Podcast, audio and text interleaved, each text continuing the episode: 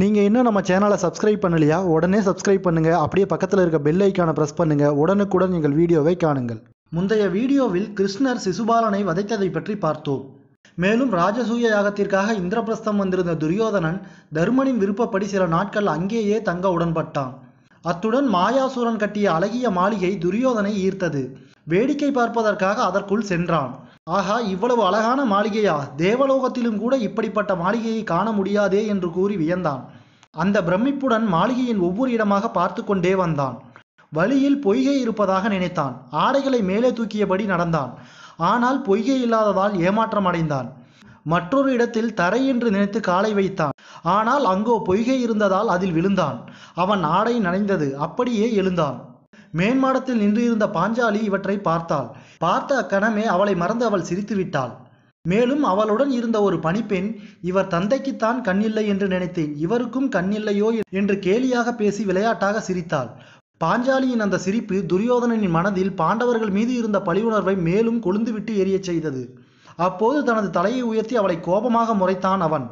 என்னை பார்த்து இப்படி சிரித்து விட்டாலே இவளை கொடுமையாக பழிவாங்குவேன். ஊரே இவளை பார்த்து சிரிக்கும்படி செய்வேன் என்று உள்ளுக்குள் கருவினான். பிறகு மெல்ல எழுந்து அந்த பழி உணர்ச்சியுடன் தருமனிடம் கூட சொல்லிக்கொள்ளாமல் அஸ்தினாபுரம் சென்றான். மறுபக்கம் பாஞ்சாலி இவ்வாறு துரியோதனனை கண்டு சிரித்ததை கேள்விப்பட்ட தருமன் அவளை கண்டித்தான். பாஞ்சாலி தருமனிடம் மன்னிப்பு வேண்டினாள். அப்போது ஜோதிடத்தில் வல்லவனான சகாதேவன் தருமனிடம் அண்ணா பாஞ்சாலி துரியோதனை கண்டு சிரித்த அன்றைய தினம் அவளுக்கு சந்திராஷ்டமம். அத்துடன் துரியோதனன் இந்த இந்திரபிரஸ்தத்தின் அரண்மனையில் முதன் முதலாக காலடி எடுத்து வைத்த நேரம் யமகண்டம்.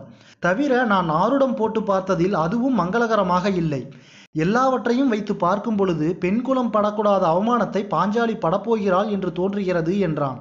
அக்கணம் பாஞ்சாலியும் அவளது வலது கண் பல முறை துடிப்பதை உணர்ந்தாள். அதனால் அச்சத்தில் ஆழ்ந்தாள். அன்றைய தினம் இரவில் பாஞ்சாலி உறங்கும் சமயத்தில் அவளது கனவில் மஞ்சள் குங்குமத்துடன் ஒரு சுமங்கலி தலைவிரிகோலமாக மார்பில் அடித்துக்கொண்டு அழுவதை கண்டாள். உடனே திடுக்கிட்டு எழுந்தாள். அடுத்த நாள் யுதிஷ்டனிடம் பாஞ்சாலி தான் கண்ட கனவை எடுத்து உரைக்க அது கேட்ட யுதிஷ்டன் கலங்கினான். அப்போது பூஜைக்கு வைக்கப்பட்டிருந்த மலர்கள் அழுகியிருப்பதை அரண்மனை பணிப்பெண்கள் பாஞ்சாலியிடம் தெரிவித்தார்கள். அதனால் பாஞ்சாலி இன்னும் கலக்கமடைந்தாள். இந்திரபிரஸ்தத்தில் நிலைமை இவ்வாறு இருக்க அஸ்தினாபுரம் திரும்பிய துரியோதனன் சகுனியிடம் இந்திரபிரஸ்தத்தில் தான் பாஞ்சாலியிடம் பட்ட அவமானத்தை பற்றி கூறினான். அது கேட்டு சகுனி துரியோதனை பார்த்து அன்பு மருமகனே நம்மை சூழ்ச்சியாக இந்திரபிரஸ்தம் வர வைத்து அவமானப்படுத்தி விட்டார்கள். அவர்களையும் நாம் சூழ்ச்சிபடிதான் வெல்ல வேண்டும். தருமனோ சூதாடுவதில் விருப்பமுடையவன். எப்படியாவது அவனை என்னுடன் சூதாடவை. மேலும் அவன் செல்வத்தை அனைத்தையும் உன்னுடன் சேர்க்கிறேன். அத்துடன் பாஞ்சாலி உன்னை அவமானப்படுத்தியதற்கு அவளுக்கு தக்க பாடத்தை புகட்டுவோம் என்றான். சகுனியின் அந்த வார்த்தைகளை கேட்ட துரியோதனன் மிகவும் மகிழ்ந்தான். பிறகு அந்த மகிழ்ச்சியுடனே சகுனியிடம் அன்பு மாமனே நல்ல வழியை சொன்னாய் என்று கூறி பாராட்டினான். பிறகு தங்கள் திட்டத்தை நிறைவேற்ற சகுனியும் துரியோதனனும் அஸ்தினாபுரத்தின் அரசனான துருதராஷ்டனிடம் வந்தார்கள். அப்போது துரியோதனன் துருதராஷ்டனிடம் தந்தையே பாண்டவர்களை இங்கே அலையுங்கள் தருமனுடன் சூதாட மாமன் தயாராக உள்ளார். பாண்டவர்களின் செல்வம் அனைத்தையும் என்னிடம் சூதினால் பெற்றுத் தருவார். மேலும் என்னை அவமானப்படுத்திய பாஞ்சாலிக்கு தக்க பாடம் புகட்டுவோம் என்றான். துரியோதனனின் இந்த வார்த்தைகளால் கோபம் கொண்ட திருதராஷ்டிரன் சகுனியிடம் சகுனி என் மகனை கெடுப்பதே நீதான் என்று முதல் முறையாக சகுனியை கண்டித்தான். இதனால் கடும் கோபம் கொண்டான் துரியோதனன். அந்த கோபத்துடனேயே தந்தை திருதராஷ்டிரனிடம் தந்தையே நாங்கள் செய்யவிருக்கும் சூது போருக்கு நீங்கள் ஒப்புக்கொள்ள வேண்டும். இல்லையே நான் உயிருடன் இருக்க மாட்டேன் என்று மிரட்டினான் அக்கணம் மகன் மீது கொண்ட பாசம் துருதராஷ்டனின் அறிவை மறைத்தது. துருதராஷ்டன் உடனே துரியோதனனை பார்த்து துரியோதனா ஏன் இவ்வாறு பெரிய வார்த்தைகளை சொல்கிறாய்? நீ அப்படியெல்லாம் சொல்லாதே நான் உனது விருப்பப்படியே செய்கிறேன் என்றான். பிறகு துரியோதனனுக்கு விடை கொடுத்து அனுப்பிய துருதராஷ்டன் விதுரனை அழைத்தான். அக்கணம் விதுரனும் வந்தான். துருதராஷ்டன் விதுரனிடம் இங்கே அழகிய மண்டபம் ஒன்று கட்டப்பட உள்ளது. அதை பார்க்க பாண்டவர்களை நான் அழைத்ததாக சொல். அத்துடன் சூது போரும் நிகழவுள்ளதாக தெரிவி என்றான். பிறகு திருதராஷ்டிரனின் ஆணையை ஏற்று இந்திரபிரஸ்தம் சென்ற விதுரர் தருமரை சந்தித்தார். திருதராஷ்டிரன் கூறிய அந்த செய்தியை தருமனிடம் சொன்னார். அதே சமயத்தில் தருமனிடம் துரியோதனன் அவனது தந்தை திருதராஷ்டிரன் மூலமாக சூது விளையாட உங்களை அழைத்து உள்ளான். அதில்தான் ஏதோ சூழ்ச்சி நிகழ உள்ளது என்றும் கூறி எச்சரிக்கை செய்தார். ஆனால் தருமனோ எது நிகழ்ந்தாலும் நிகழட்டும். பெரியவர்கள் சொல்லை மீறமாட்டேன் என்றான். பிறகு பாண்டவர்கள் ஐவரும் குந்தியுடனும் பாஞ்சாலியுடனும் அஸ்தினாபுரம் வந்தனர். அப்போது அங்கு புதிதாக கட்டப்பட்டிருந்த மண்டபத்தை பார்த்து மகிழ்ந்தனர். எங்கு பார்த்தாலும் விருந்தும் கேளிக்கியமாக இருந்தது. சில நாட்கள் அஸ்தினாபுரத்திலேயே பாண்டவர்கள் திருதராஷ்டிரனின் விருப்பப்படி தங்கினார்கள். அப்போது ஒரு நாள் திருதராஷ்டிரனின் கட்டளைப்படி சூதாட்டத்தை துவங்க ஏற்பாடுகள் செய்யப்பட்டன. அந்த சூதாட்ட அரங்கில் திருதராஷ்டிரன் விதுரர் துரோணர் பீஷ்மர் கர்ணன் அத்துடன் கௌரவர்கள் என அனைவரும் குழுமியிருந்தனர். பாண்டவர்கள் ஒருபுறம் அமர்ந்து இருந்தனர் அப்போது தருமனை பார்த்தான் துரியோதனன். எனக்கு பதில் எனது ஆட்டத்தை மாமன் சகுனி விளையாடுவார் என்றான். விதிவசத்தால் தனக்கு நேரவிருக்கும் கொடுமையை அறியாத தருமனும் அதற்கு ஒப்புக்கொண்டான். உடனே பகடையை உருட்டி தருமனும் சகுனியும் விளையாடத் தொடங்கினார்கள். போட்டி ஆரம்பிக்கும் முன்னர் பீஷ்மர் சில விதிகளை வகுத்தார். அதன்படி சூதாட்ட அரங்கில் தாசிகளை தவிர வேறு எந்த அரச பெண்களும் பிரவேசிக்கக்கூடாது மேலும் போட்டியாளர்கள் தங்களுக்கு சொந்தமான பொருட்களையே பணயம் வைக்க வேண்டும் என்ற விதிகளை வகுத்தார். உடனே பகடையை உருட்டி தருமனும் சகுனியும் விளையாடத் தொடங்கினார்கள். ஆரம்பத்தில் தருமன் வெற்றி பெறுவது போல சகுனி ஒரு நல்ல நாடகத்தை அரங்கேற்றினான். அதனால் தருமனின் சூதாட்ட வெறி மேலும் அதிகரித்தது. பிறகு அடுத்த கட்ட ஆட்டங்களில் சகுனியின் கைகள் மெல்ல மெல்ல ஓங்கத் தொடங்கியது. ஆட்டத்தில் தன்னையே மறந்தான் தருமன். இந்திரபிரஸ்தத்தின் கஜானா முதற்கொண்டு தான் பெற்ற செல்வங்கள் எல்லாம் ஒன்றன் பின் ஒன்றாக இழந்தான். அடுத்ததாக இந்திரபிரஸ்தத்தையும் வைத்து விளையாடி அதனையும் இழந்தான். தருமனிடம் இனி இழப்பதற்கு எந்த ஒரு செல்வங்களும் இல்லை என்ற நிலையில் ஆட்டத்தை விட்டு விலக எண்ணினான். ஆனால் துரியோதனன் தருமனிடம் அண்ணா இழப்பதற்கு ஒன்றுமில்லை என்று ஏன் நினைக்கிறீர்கள்? தங்களது வீரம் மிக்க தம்பிகள் உள்ளார்களே அவர்களை பணைய பொருளாக வைத்து ஆடுங்கள். ஒருவேளை தாங்கள் வெற்றியடைந்தால் நீங்கள் இழந்த அனைத்து பொருள்களையும் உங்களுக்கு திரும்ப தந்து விடுவேன் என்று ஆசை வார்த்தை காட்டினான். உடனே தருமனும் மதிமயக்கத்தால் தனது தம்பியான பீமனை வைத்து ஆடினான். அதற்கு இணையாக துரியோதனன் அவன் தம்பி துச்சாதனை பணைய பொருளாக வைத்தான். மீண்டும் சூது தொடங்கியது. அக்கணமே சகுனி சூதின் மூலம் பீமனை வென்றான். இப்படியே தனது மற்ற தம்பிகளான அர்ஜுனன் நகுலன் சகாதேவன் ஆகியோர்களையும் பணைய பொருளாக வைத்து சூதாட்டத்தில் இழந்தான் தருமன். அதனால் வருந்தி அவன் கண்கள் கலங்கியது. பிறகு மீண்டும் சகுனி தனது நயவஞ்சக பேச்சினால் தருமனிடம் தருமா நீ கவலைப்படாதே. உனது தம்பிகளை இழந்தால் என்ன? அதுதான் நீ இருக்கின்றாயே. இப்போது உன்னையே பணையப் பொருளாக வைத்து ஆடு. தர்மம் தோற்குமா என்ன? மீண்டும் இந்திரபிரஸ்தத்தின் அரண்மனையில் உனது மனைவியுடன் சிம்மாசனத்தில் அமரலாமல்லவா? என்றான். மறுபக்கம் அண்ணா இழந்தது போதும் ஆட்டத்தை நிறுத்துங்கள் என்று பலமுறை குறுக்கிட்டார்கள் பீமனும் அர்ஜுனனும். ஆனால் தருமனோ அதனை பொருட்படுத்தவில்லை. மாறாக சூதின் வெறி அவன் கண்களை மறைக்க தான் இத்தனையும் இழந்தும் சூதாடுவதிலேயே ஆர்வமாக இருந்தான் அவன். பீமன் அர்ஜுனனை தொடர்ந்து பீஸ்மர் விதுரன் ஆகியோரும் தருமனை தடுத்தார்கள். ஆனால் தருமனின் விதிப்பயனால் அவனது காதுகளில் சகுனியின் வார்த்தைகள் மட்டுமே தொடர்ந்து விழுந்து கொண்டிருந்தது. சகுனியின் சொற்படி தன்னையே பணைய பொருளாக வைத்து ஆடினான். இறுதியில் தருமன் தன்னையும் சூதாட்டத்தில் இழந்தான். அது கண்டு கௌரவர்கள் அனைவரும் கேலியாக சிரித்து மகிழ்ந்தார்கள். அப்போது கௌரவர்களில் மிகவும் நல்லவனான சத்தியவான் விகர்ணன் மட்டும் சூதாட்டத்தை தடுக்க நினைத்தான். ஆனால் துரியோதனன் அவனையும் அடக்கினான். மீண்டும் சகுனி தனது நயவஞ்சக சொற்களால் தருமனிடம் இன்னொரு வலையை விரித்தான். அதன்படி தருமா எல்லாவற்றையும் இழந்துவிட்டதாக எண்ணம் கொள்ள வேண்டாம். உனது மனைவி பாஞ்சாலி இருக்கிறாள். அவளை வைத்து சூதாடு. நீ நிச்சயம் இழந்ததை பெறுவாய் என்று தேன் தடவிய விசவார்த்தைகளை உதிர்த்தான். அப்போது விதுரன் குறுக்கிட்டு திருதராஷ்டிரனிடம் அரசே ஆட்டத்தை இத்துடன் நிறுத்திக் கொள்ளச் சொல்லுங்கள். இல்லையேல் குருவம்சம் எதிர்காலத்தில் பெரும் விளைவுகளை சந்திக்கும் என கண்களில் கண்ணீர் பெருக வேண்டினான். உனது சித்தப்பா விதுரரை அடக்கி வை. இல்லை என்றால் நீ நினைத்தது நடக்காது என்றான். அது கேட்ட துரியோதனன் விதுரரிடம் சித்தப்பா அமருங்கள். வேடிக்கை மட்டும் பாருங்கள். உங்களுக்கு அரங்கில் இருக்க பிடிக்கவில்லை என்றால் வெளியேறிவிடுங்கள் உங்களை யாரும் தடுக்கப் போவதில்லை என்றான்.